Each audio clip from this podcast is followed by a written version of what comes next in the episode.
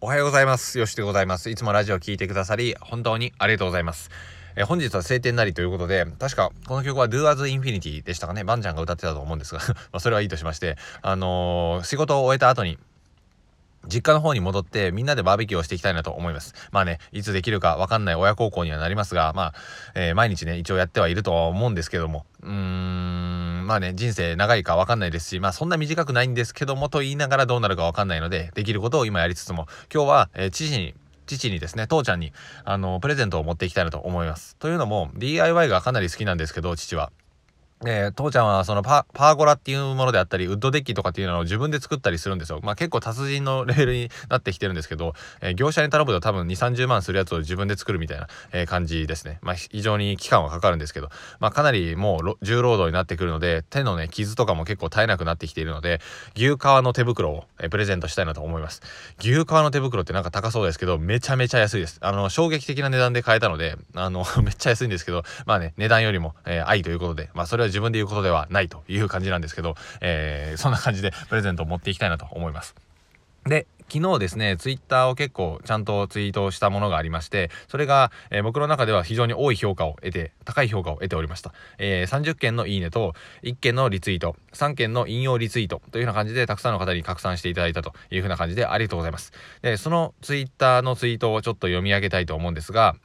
読み上げますと、そんな世の中甘くないぞ。辞表を出すと喋ったこともない人事にこう言われた。ただ自分の人生の責任を負えるのは上司でも先輩でもなく周りの人でもなく自分だけですよね。だから話を聞きつつも自分の意見を尊重していきましょう。そして進めば必ず応援してくれる仲間が集まる。大丈夫というふうなツイートをしたわけなんですよ。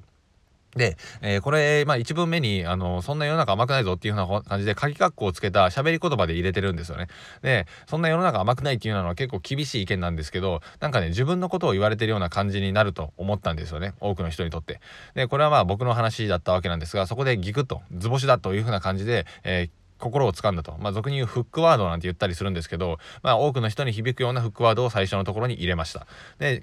辞表を出すと喋ったこともない人事にこう言われたというような感じで自分の話の展開に持っていってるっていうような感じなんですね。で、まあ、当たり前っちゃ当たり前なんですけど、みんなね結構自分の人生を生きようと生きたいというふうな感じで思ってると思うんですが、やっぱね周りの意見に流されることって多くないですか。あのー、尊敬する人がこう言ったからこっちをやったとか、会社のね上司に言われてこっちをしたとか、えー、身内のね方にこう言われたからこういう選択を取ったみたいな感じで、まあ良くも悪くもだと思うんですけど、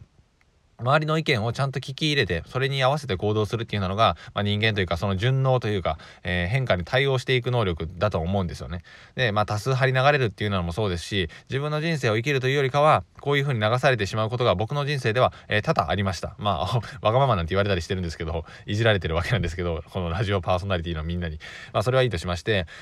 そういう風な状況にあると思うんですね。ただ、自分の人生の責任を得るのはやっぱね、やめるなと言ってきた課長であったり、お前成功しないよと言ってきた同期であったり、そういった人たちではないんですよね、僕の人生の責任を負えるのは。だからこそ自分の意見をちゃんとね、もっと自分の人生にとって尊重してあげるべきなんですよ。その感覚で生きるっていうのは、えー、もちろんね時にはリスクを負うこともあるかもしれないですが、それはリスクの許容の範囲で動いたらいいだけですし、自分の意見っていうのをもっと尊重してあげた方がいいと思います。で、そしてね、そういう風にしてしまうと、やっぱ仲間が減るんじゃないかとか、えー、まあ上司と同期と、まあそういう風な意見のぶつかり合いがあるわけなので、うん、なんか変な目で見られるんじゃないかっていうような感じのことをすると、えー、思うかもしれないんですが、基本的には大丈夫ですよ。そこで、ね、仲間をもし仮に失ったとしても、自分がね進みたい道を応援してくれるのが本当の仲間だと思いますし、まあ、もちろんねそんな突っぱねるわけじゃないんですけど、えー、心配してくれて言ってくれてるわけなので、感謝しながらでもやるというふうなのが理想なんじゃないかなと思ったりします。そして進めば必ず応援してくれる仲間が集まります。で、僕もラジオを配信してだいたいひゃくじゅうにちぐらいになったんですが、非常につながりが、えー、つながらせていただける仲間が増えてきました。で、みんなね頑張っていて、みんな個性があって、みんな素敵で、あのー、なんかね、うーん、なんて言ったらいいんですかね、僕は引きこもりで友達もほとんどいないので、あのこういった感覚はあの初めてなんですよね、生まれて。なんか部活というかサークルというかワイワイしたメンバーの中にあの入らせてもらってるみたいな、非常に初めての感覚で、僕嬉しいみたいな、そんな感じなんですけど、あのそういう感覚も味わえるほど、仲間ってあの自分がねちゃんと行動していれば集まってきてくれるし、くださるんですよね。ね、その中で新しい効果であったりシナジー効果を生んでいったりだとか、自分がね普段生きていれば学べない話をしてくださったりとか、自分が普段生きていれば経験できないような知識とかっていう風なのを与えてくれたりするんですよ。でこれって非常に素晴らしいことだと思いませんか。でね、ポイントとしてはあの弾丸で喋ってますけど、ベクトルが同じ方向に向いてるってめっちゃいいことなんですよ。例えば上司がね反対してくるっていうのは、自分がこっちに進みたいって思ってるのにそれとは真逆の方向に止めてくるわけですよね。つまりぶつかるわけですよ。え追い風どころか向かい風になっているわけなんですね。ガンガンガンガンあのあの邪魔されて、どんどんどんどん自分のエネルギーと時間とお金が消耗していくんですよ。でこんな状態で始める新しいチャレンジよりも、同じベクトルを向いた切磋琢磨できる仲間、仲間ですよね。